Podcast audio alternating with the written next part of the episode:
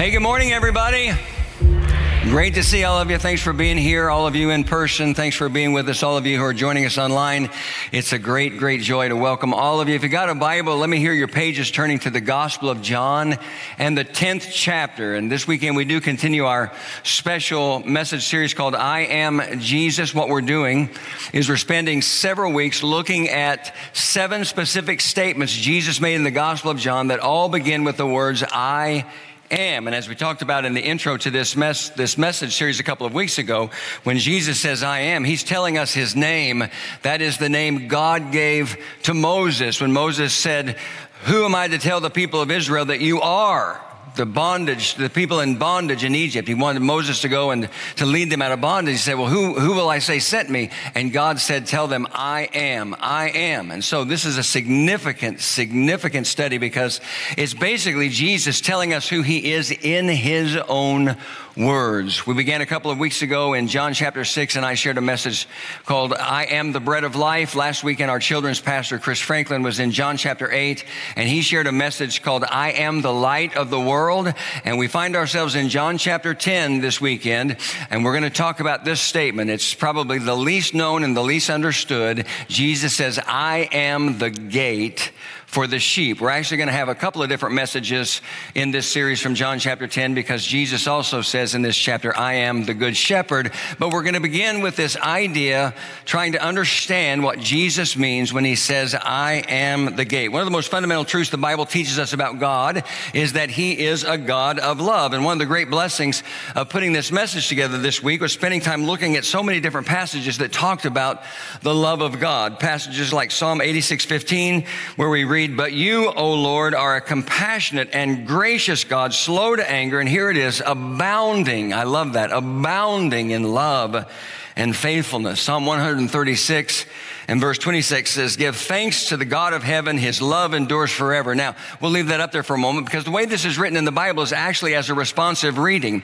And so we're going to do it again, and I'm going to read the first part. I'm going to say, Give thanks to the God of heaven, and then all of you together are going to respond by saying, His love endures forever. We only have time to do this once, so don't mess it up. It's just a one take, one take Sunday, okay? Here we go. Give thanks to the God of heaven. Somebody say amen to that.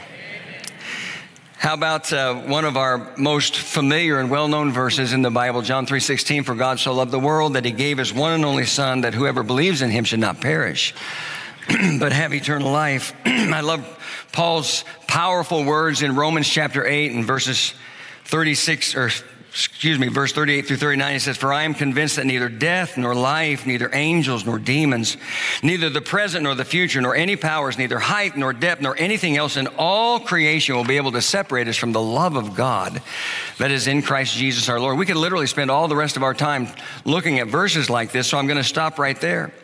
God is a God of love. But the Bible doesn't just tell us about the love of God in verses like the ones we just read, it also gives us a number of word pictures about God that show us that He is a God of love. And one of the most precious, one of the most beautiful is the picture of God as a shepherd. A shepherd who cares for his sheep, a shepherd who protects his sheep, which is what the Bible says you and I are. In Psalm 100 and verse 3, we read, Know that the Lord is God, it is He who made us. And then it says, And we are His people, the sheep of His pasture. That's who we are. And if you spent any time in church at all, you're familiar with this word picture, this imagery of God as a shepherd. But what I need us all to do this morning is to try to understand this on a deeper level because since all of us are sheep, we desperately need a shepherd, and there is no shepherd like God. Think for a minute with me about David's most well known psalm, the 23rd psalm. I'm going to put it up on the screen. I'm going to put it up on the screen in the King James Version because that's how I learned it when I was like nine or 10 years old as a little boy at Sunset Bible Camp. Doesn't that sound like a perfect place to go in the summer? Sunset Bible Camp. So I want you to read this with me. Let me hear your voices. The Lord is my shepherd, I shall not want. He maketh me to lie down in green pastures. He leadeth me beside the still waters. He restoreth my soul. He leadeth me in the paths of righteousness for his name's sake. Yea, though I walk through the valley of the shadow of death, I will fear no evil, for thou art with me. Thy rod and thy staff, they comfort me. Thou preparest a table before me in the presence of mine enemies. Thou anointest my head with oil, my cup runneth over. Surely goodness and mercy shall follow me all the days of my life, and I will dwell in the house of the Lord forever. We just sang about that, didn't we? Your goodness is running after me. That's what that's, that's, a, that's a reflection of who God is as our shepherd. There's never been a shepherd like God. And since Jesus was God in human flesh, we have the opportunity to see and understand the reality of God as a shepherd on a deeper and more personal level. In two I am statements in John chapter 10, we're going to look at the first one here. And so if you've got your Bible open to John 10 this morning and you're able, go ahead and stand with me for the reading of the scripture. I'm going to read John chapter 10, verses 1 through 10. Jesus is speaking. He says, I tell you the truth. The man who does not enter the sheep pen by the gate, but climbs in by some other way, is a thief and a robber. The man who enters by the gate is the shepherd of his sheep. The watchman opens the gate for him, and the sheep listen to his voice. He calls his own sheep by name and leads them out. When he has brought out all his own, he goes on ahead of them, and his sheep follow him because they know his voice. But they will never follow a stranger. In fact, they will run away from him because they do not recognize a stranger's voice. Jesus used this figure of speech, but they did not understand what he was telling them. Therefore, Jesus said again, I tell you the truth, I am the gate for the sheep. All who ever came before me were thieves and robbers, but the sheep did not listen to them. I am the gate. Whoever enters through me will be saved. He will go, he will come in and go out and find pasture. The thief comes only to steal and kill and destroy. I have come that they might have life and have it to the full. All right, there it is. You can be seated. We always ask that God would bless the reading and the hearing of his word. Let me tell you right off the bat, folks, this is not the easiest message to deliver because while we just looked at the first 10 verses of John chapter 10, you have to go all the way back to the beginning of John chapter 9 for any of this to make sense. And so that's what we're going to do. I hope you got your Bibles out and open and your fingers are nimble and ready because we're going to have to look. We're going to have to. We're going to get to look at a lot of Bible verses this morning. I'm going to divide all this up into three major points. And if so, if you're someone who likes to take notes, the first thing you need to write down, number one, is a controversy a controversy. And that takes us back to John 9. See, uh, here's what we have in our Bibles. We have the books of the Bible divided up into chapters, but they weren't written that way originally. And so at some point, somebody decided this should be where chapter one ends and this should be where chapter two ends and on and on and on. Well, honestly, where chapter 9 ends and chapter 10 begins uh, is, is, is not any kind of a break or division in what we're reading about because chapter 9 just flows into chapter 10. And what you have in chapter 10 is the same day as chapter 9, the same scene as chapter 9, the same people as chapter 9, and the same event as chapter 9. And what happens in chapter 9, if you're not familiar, is Jesus heals a man, supernaturally heals a man who had been born blind. This man was a beggar because that's the only option a blind man had to try to survive in Jesus' day. In fact, I'm going to put the first five verses of John chapter 9 up on the screen and we'll look at them together.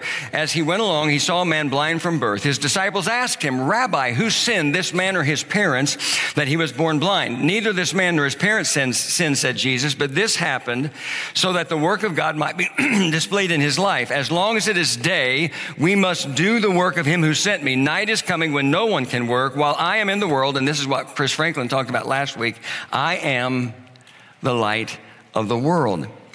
Now, we don't have time to go into detail on this, but I've told you before that in Jesus' day, there was no compassion for people who had handicaps because of the belief that if you had some kind of a handicap, like you were born blind, it was because of some sin in your life or your parents' lives. That's why the disciples asked the question that they did in John chapter 9 and verse 2 Who sinned, this man or his parents, that he was born blind? They just assumed this was something he deserved.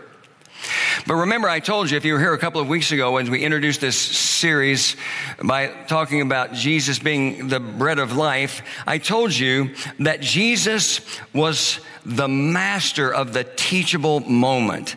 He, he just had this, this opportunity to take uh, ordinary moments and turn it, well, it's not an ordinary moment when somebody's supernaturally healed, but moments in life and turn them into really teachable moments. And so that's what he does here. And in an act of great mercy and great power, he gives sight to this blind man and provides an unforgettable experience for all of his disciples. How did he do it? Well, it's kind of gross. He spit on the ground. Jesus was a spitter, and uh, he made mud with a spit some people just seem to have more saliva in their mouth than others. I don't know what the deal is. He made mud with a spit. He put the mud on the blind man's eyes and told him to go wash his eyes off in the pool of Siloam. If you've been with me to the Holy Land, we've been to the pool of Siloam. And uh, when he did, he, he washed his eyes off. He, he, he could see. It was just incredible, this incredible supernatural miracle. And when he did, he returned home. When he returned home, his neighbor saw him and said, Wait, wait a minute, what's going on? This is the man born blind. This was the beggar. This is the guy uh, that has never been able to see. And they wanted to know an explanation, but they didn't like his explanation. He told them the story of how Jesus healed him, gave him the details. But they didn't think that was a good enough explanation. So what they did is they took him to the religious leaders, the Pharisees, because they thought the religious leaders, if they got involved, might give them a better explanation. But when the religious leaders got involved, this is where the story begins to really go south because they did not want to accept this man's explanation for his healing because they did not want to accept Jesus. And in the end, what they did is they responded to this man who had been born blind, who Jesus had healed, with ridicule and contempt. And they did that because of their hatred and rejection of Jesus. In fact, we're going to fast forward all the way down to John chapter 9 and verse 24. And we're going to look at uh, what how the chapter ends. And I know we're picking this up in the middle of the story, but uh, time doesn't allow me to do any more. This is the uh, Pharisees talking to the man who had been born blind. A second time they summoned the man who had been blind. Give glory to God, they said. We know this man is a sinner. That's, they're talking about Jesus. I love his response. He replied, Whether he is a sinner or not, I don't know. One thing I do know I was blind, but now I see. Somebody say amen to that. I mean, how about that? He says, Listen, I don't have any other explanation for you. All I know is I woke up this morning blind and now I can see. That's it. I'm done. I'm out. That's what he's saying. And I love that. I just love that. And then he goes on to say, or, they, rather, they go on, and they ask him, this is verse 26, what did he do to you? How did he open your eyes? This, this question has already been asked and answered. He answered, I have told you already, and you did not listen. Why do you want to hear it again? Do you want to become his disciples too? I love that. And here's the response of the religious leaders. Then they hurled insults at him and said, You are this fellow's disciple. We are disciples of Moses. We know that God spoke to Moses, but as for this fellow, we don't even know where he comes from. The man answered, Now that is remarkable. You don't know where he comes from, yet he opened my eyes. We know that God does not listen to sinners. He listens to the godly man who does his will. Nobody has ever heard of opening the eyes of a man born blind. If this man were not from God, he could do nothing. And to this they replied, You were steeped in sin at birth. How dare you lecture us? And they threw him out. And friends, when it says he threw him out, that means they threw him out of the synagogue. It's an incredible story. And John chapter 9 is a powerful passage of scripture that reveals so much spiritual truth. But we don't have time to talk about that because we got to get to John chapter 10. And we got to understand the first 10 verses, but it's all connected. But before we get to John chapter 10, there is something I do want to pause here and talk about for just a moment. I want to pause here in John chapter 9 just long enough to talk about the unbelief of the Pharisees, the religious leaders, because the neighbors of this man who had been born blind and Jesus healed brought him to the Pharisees because they thought the Pharisees might be able to give them, the religious leaders might be able to give them some better explanation of how all this happened. But all they found with the Pharisees is unbelief. And when you look at this story, you see some characteristics of unbelief that were true of the Pharisees, but they are also characteristics of unbelief that are often true of the people that you and I know in our lives who refuse to believe in God and who refuse to believe that Jesus was the Son of God, that he was God in human flesh. And this is so sad uh, for. Uh, uh, the Jews because the Jews were God's chosen people. That's what the Bible tells us, his special people. They were in line to experience incredible spiritual blessings as a result of the coming of the Messiah, and that's who Jesus was, but they missed all the blessing because of their unbelief. And their unbelief was so strong that here in John chapter 9, even though a supernatural healing of God had taken place, there's no other way you can explain it. As a result of Jesus' ministry, they weren't swayed. It didn't cause them to believe in Jesus in one single way. And so, um, there are some characteristics of unbelief we see in these Pharisees, these religious leaders, that we also see in people today. Right, I'm going to do this real quick, so you might want to write them down somewhere. And the first one is this oftentimes, people who refuse to believe in God are inflexible. They're inflexible. In other words, when you get into a discussion with them, they're, they're, not, they're not there with a genuine desire to hear what you have to say because it might, it might move them somehow. They're oftentimes inflexible. When the neighbors of this blind man uh, uh, took him to the Pharisees because they wanted a better explanation for his healing than what they had received from him, what happened is the Pharisees, uh, when they heard about this, uh, got caught up in the fact that Jesus, and we hadn't even gotten a chance to talk about this yet, Jesus performed this miracle on the Sabbath. On the Sabbath. And Jesus did that a lot in the, in the Gospels, and there was a reason why. We don't have time to talk about it. but he performed this miracle on the Sabbath, which is a day that the Ten Commandments uh, said was to be a day of rest where there was no work that was to take place. But because Jesus did this on the day of Sabbath, on the Sabbath day, they immediately decided he was not from God because he broke the Sabbath command. They, they thought Jesus spitting on the ground, making mud with, uh, with his spit and the dirt, rubbing it on the man's eyes and instructing him to go to pool of Siloam and wash constituted work. And so in their minds, there's no way, there was simply no way that someone who was from God would break the Sabbath. So they were inflexible. Uh, they, they couldn't deny that the man had been healed but they would not believe that it was because of Jesus, because Jesus from God, because he didn't do it according to their rules. That's what it came down to. This can't be right. This man can't be from God, talking about Jesus, because what he has done doesn't fit into our rules. And here's what we understand when we talk to somebody about the reality of God. We're talking about a supernatural being. We're talking about the sovereign God of the universe. He's not going to operate by man made rules. Somebody say amen to that. He's just not. But oftentimes, unbelief is just inflexible. Here's the second thing you see about them, uh, and you see in people today. Sometimes unbelief is stubborn.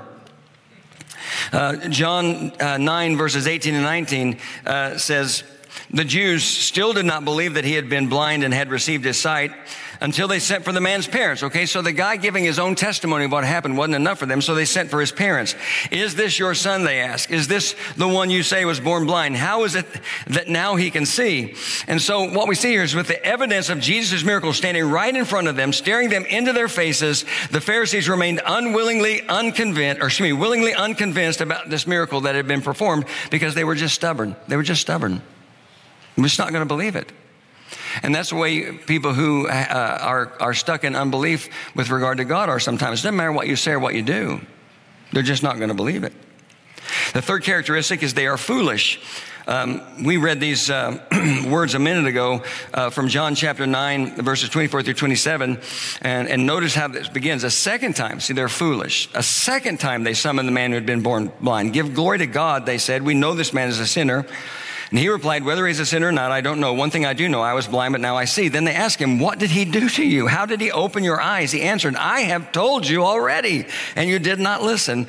Why do you want to hear it again? Do you want to become his disciples too? And so here's the deal no matter how many times they hear the same story, they're simply not going to believe. And the longer they ask this man the same question over and over again and get the same answer over and over again, the more foolish they look. Here's the fourth thing about unbelief. Oftentimes, people who are steeped in unbelief, they're just not going to believe no matter what, are arrogant. They're arrogant. John chapter 9, verses 28 and 29 says, Then they hurled insults at him and said, You are this fellow's disciple. We are disciples of Moses. We know that God spoke to Moses, but as for this fellow, we don't even know where he comes from. Then you skip down to verse 34, and it says, To this they replied, You were steeped in sin at birth. How dare you lecture us? And they threw him out of the, and they threw him out, out of the synagogue. We don't have time to talk about this in detail, but you know, oftentimes people who are just steeped in unbelief in the end are just going to make it personal and they're just going to attack you because of their arrogance. And I guess another thing you could say is sometimes they're mean because that's what they were in this setting. Now, we, I wish we had time to talk about this more, but let me just kind of sum it up like this. And this might be hard for some of you to hear if you have somebody in your life that you really love and care about who doesn't believe. And you think, well, I've got to find more evidence and we got to have longer discussions. That may not be the case. When it comes to someone who refuses to believe in God or accept the truth that Jesus was God in human flesh, we often think we need to engage in more discussions and we have to have more evidence or better evidence. But sometimes, everyone say sometimes, sometimes the problem isn't in the discussion or the evidence, it's in the fact that the person you're dealing with has a sinful, prideful heart. A sinful, prideful heart. And over the past 40 plus years of my life, I've had lots of conversations with people who say they don't believe in God. And there have been times when I have had just to, I've just had to stop the conversation and say something like this. I don't think there's anything that I could say or that anyone else could say to you that will change your unbelief because clearly you don't want to believe. And that's just the reality for some people. Now, we might think, well, why would, not, why would somebody not want to believe in God? Well, it's not that complicated. The reason is because of their sinful pride. A lot of people want to run their own lives. They don't want anyone, especially God, telling them how to live. They want to be in control. Think about the Pharisees in our story. They were comfortable in the life that they had crafted for themselves as religious legalists. And they didn't want to believe in Jesus because that would have changed everything about their life. And so sometimes it's easy for people, even people that we really love and care about, to make us think that their unbelief is about their intellect or about their interest in a more rational argument when it's really about their sinful, prideful heart. So that's the controversy. Right down next to number two. The second thing, and now we're going to make it into John chapter 10. I really should have assigned this message to somebody when I'm not in the pulpit because it's so much easier for me to just let them do it. But here we go. Write down a contrast. That's number two. Because when we get to John chapter 10, and all this is unfolded with this man who had been born blind and these religious leaders who refused to accept his explanation and refused to give any acknowledgement or credit to Jesus. What happens next is Jesus, in the first 10 verses, of John chapter 10 contrasts himself as a true shepherd with the false shepherds who are the religious leaders of the Israelites, of the Jews. But before we talk about that, we've got to do one more thing in John chapter 9. We've got to look at verse 35 to the end of the chapter. It's not very long. This is right after the Pharisees threw this blindness, formerly blind man, out of the synagogue. Jesus heard that, had been, that they had thrown him out, and when he found him, he said, Do you believe in the Son of Man? I love the honesty of this man. Who is he, sir? The man asked. Tell me, so that I may believe in him. He has no idea who Jesus is. Jesus said, You have now seen him. In fact, he is the one speaking with you. Then the man said, Lord, I believe, and he worshiped him. Jesus said, For judgment I have come into this world so that the blind will see and those who see will become blind. Some Pharisees who were with him heard him say this and asked, What, are we blind too? And Jesus said, If you were blind, you would not be guilty of sin, but now that you claim you can see, your guilt remains. And then begins the contrast between Jesus as the good shepherd, the genuine shepherd, the real shepherd, and these false shepherds who were the religious leaders. And so I love it when you get to John chapter 10 and Jesus says, I tell you the truth, the man who does not enter the sheep pen by the gate, but climbs in by some other way, is a thief and a robber. Now, that's the way it reads in my NIV Bible. I would be curious here if anyone has an older translation where verse 1 of chapter 10 begins like this Jesus said, Truly, truly. I love it when I read my older translation Bibles when Jesus says truly, truly, because anytime you are reading a Bible and Jesus says that, then just make a mark there because Jesus is about to say something really powerful and really significant. And what he says here is the man who does not enter the sheep pen by the gate, but climbs in by some other way, is a thief and a robber. And then in verse 2, he says, The man who enters by the gate is the shepherd of his sheep. Now, this is Jesus saying, Hey, bottom line, there's a big difference between you and me, you being the religious leaders, you and me. You're false shepherds. And Jesus even goes so far as to call them thieves and robbers. And he says, But I am the true shepherd. I am the true shepherd.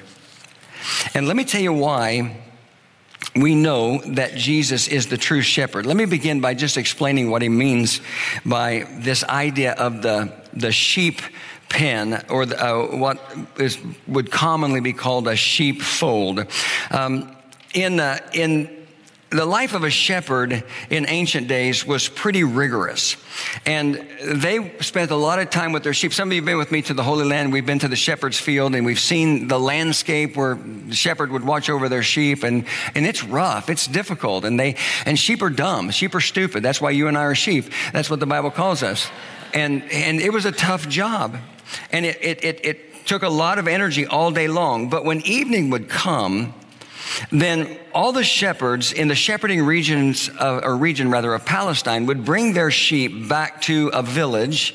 And uh, in the village, they would have what was called a sheep pen or a sheep fold, which is where the sheep were kept at night. It could be an open air pen, you know, maybe just a, like a, think about a big circle that was, was lined by a, a wall of, of rocks, for example. There'd be one entrance or one out. It could be an open air shelter like that, or it could be even a little bit more sophisticated than that. But every evening, the shepherds would bring their sheep back. And here's the thing about these sheepfolds or these sheep pens, they were communal. It wasn't just like this was, this was the Jones sheepfold and this was the, uh, the Brown sheepfold or whatever. It were communal. All the shepherds would put their sheep in this same sheepfold. And so they would come back to the, to the village where they were from and they every night would put their sheep into the sheepfold. But here's what would happen. The shepherds would stop at the, at the gate, the door to the sheepfold, and one by one with their rod, they would, they would put in front of the sheep. One by one, they would stop each sheep before it went in and they would do a careful inspection of each sheep. I mean, from head to toe, front to back. They would check him all, uh, check the sheep completely to see if there was any wound or anything uh, that had happened that would cause them discomfort, if they were acting different. And it was a dirty job. It was a messy job. It was a time consuming job. But every night they did the same thing. They carefully inspected each one of the sheep before they let the sheep go into the sheepfold.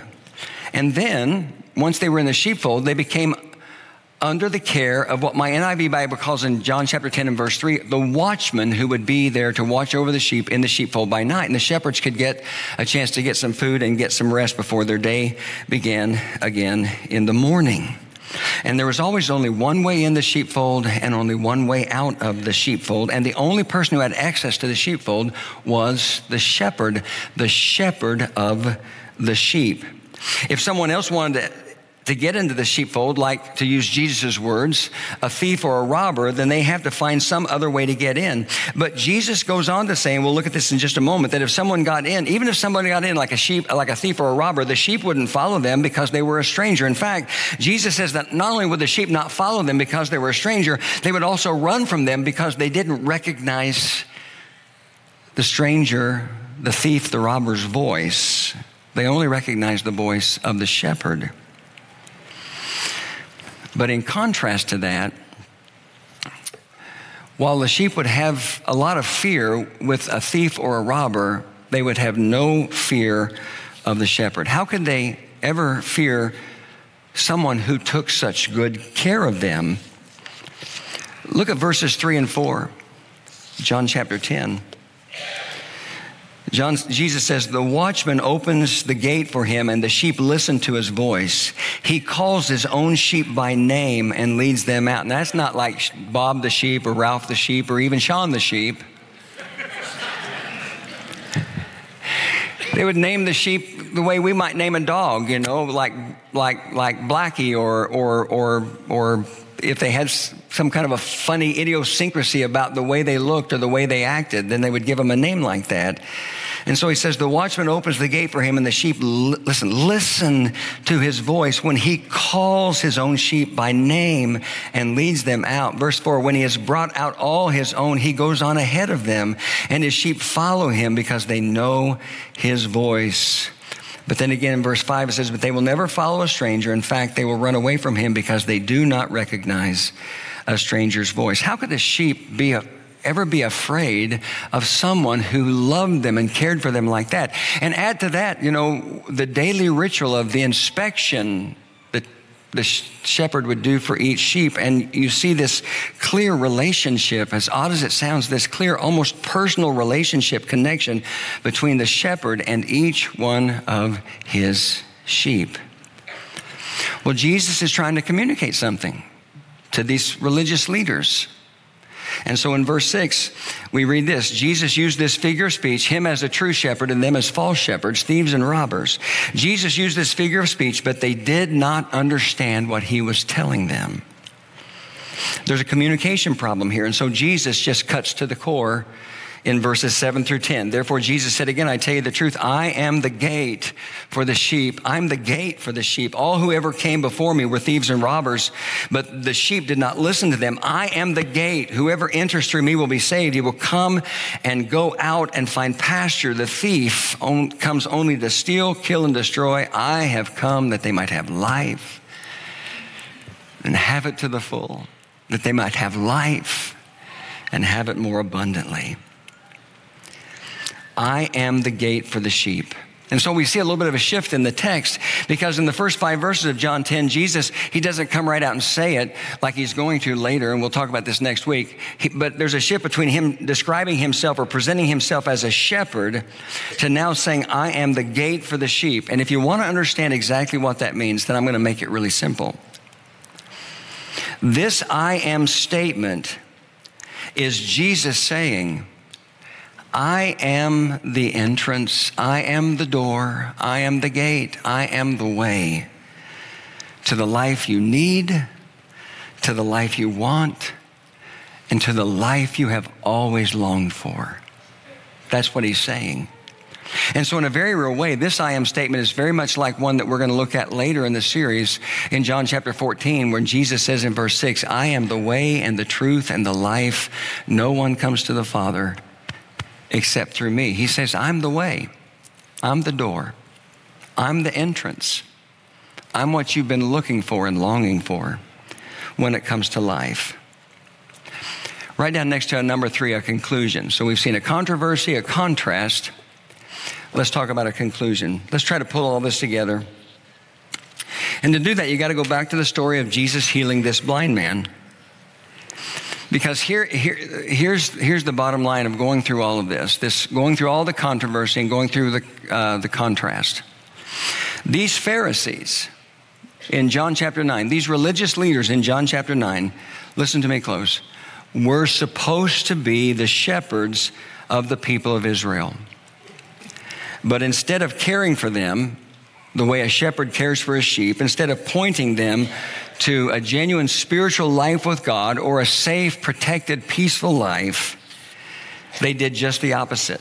And the evidence of that is seen in the way they responded to this man who had been born blind that Jesus healed. So Jesus heals a blind man supernaturally in an unforgettable way. When his neighbors see him, they don't know what to make of this, so they took him to the Pharisees, the religious leaders, these false shepherds, for an explanation. And they rejected this man's explanation for his healing because they said Jesus was a sinner because he performed the miracle on the Sabbath. And so what happens is, in spite of irrefutable evidence of a miracle standing right there in front of them, and in spite of an unchanging explanation, every time they ask him for what happened, they continued to look for a different explanation because they did not want to give any credit to Jesus at all. And finally, when they asked this man one more time how Jesus caused him to see, his frustration comes out in that verse we've already read twice. We'll read again, John 9 27. He said, he answered, I have told you already and you did not listen. Why do you want to hear it again? Do you want to become his disciples too? They got so mad at that response that they hurled insults at him and they kicked him out of the synagogue. They threw him out of the synagogue. These men who were supposed to be the shepherds of the people of Israel kicked this man out of the synagogue synagogue. They made it harder for him to get to God than easier. What should they have done? They should have thrown a party. A man who was born blind can now see. But all they did was ridicule him, and all they did was insult him, and all they did was throw him out of the synagogue because they weren't willing to give any credit or belief to Jesus at all. And so Jesus, taking all this in, says, You know what? You're just false shepherds. You are thieves and you are robbers. I'm the true shepherd. And I'm the gate for the sheep.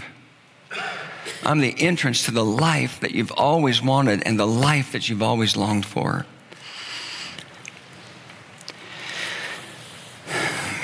And that's why he said in John chapter 10 and verse 10 the thief comes only to steal and kill and destroy, but I have come that you might have life and have it to the full. So let me just ask you a question this morning, and we'll get ready to close. How's your life today?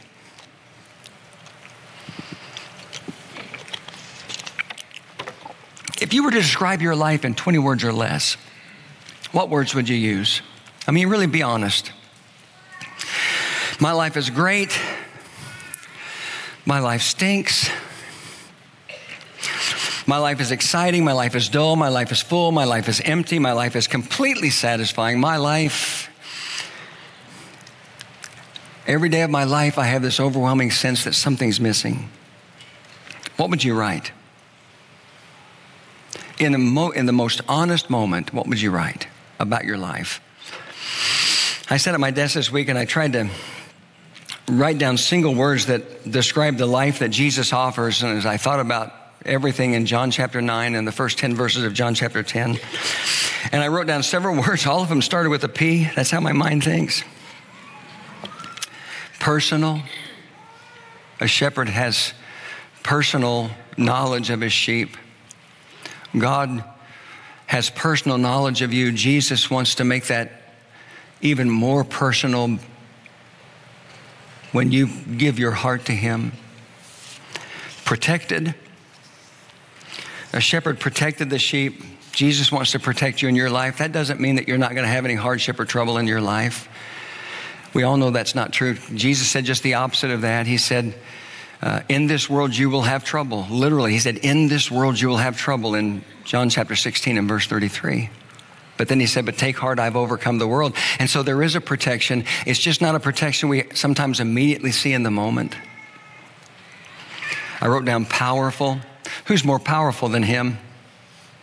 Who's more powerful than someone who can heal a man born blind in just this really unusual way? Who's more powerful than Jesus, who is the Good Shepherd. Peaceful. Is your life peaceful today?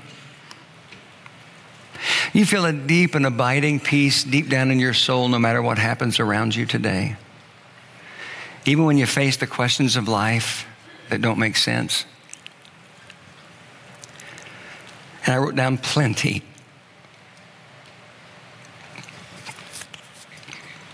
Because Jesus talked about life that is a life that's full, that's abundant, that's plenty.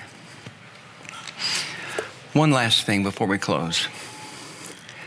When Jesus was contrasting the Pharisees who were false shepherds to himself as the good shepherd, in John chapter 10, he talked about the truth that the shepherd would lead his sheep and he talked about in John chapter 4 about how the shepherd would go ahead of his sheep. This is the image or the picture that I want us to, to end with today of Jesus as this shepherd. You know, we think in, in the Western world that we live in today, the modern Western world, shepherds don't lead sheep, they drive sheep from behind. But Jesus is always out in front, He's always leading. That's what He wants to do in your life and mine. And when I first was beginning to write this message, I got this song stuck in my head based on that image. Probably drove my wife crazy singing and humming it all week long. But how many of you remember the old hymn that we used to sing? Some of you are old enough, some of you are not probably old enough. That's okay. He leadeth me. He leadeth me, O blessed thought, O words with heavenly comfort fraught. Whate'er I do, where'er I be,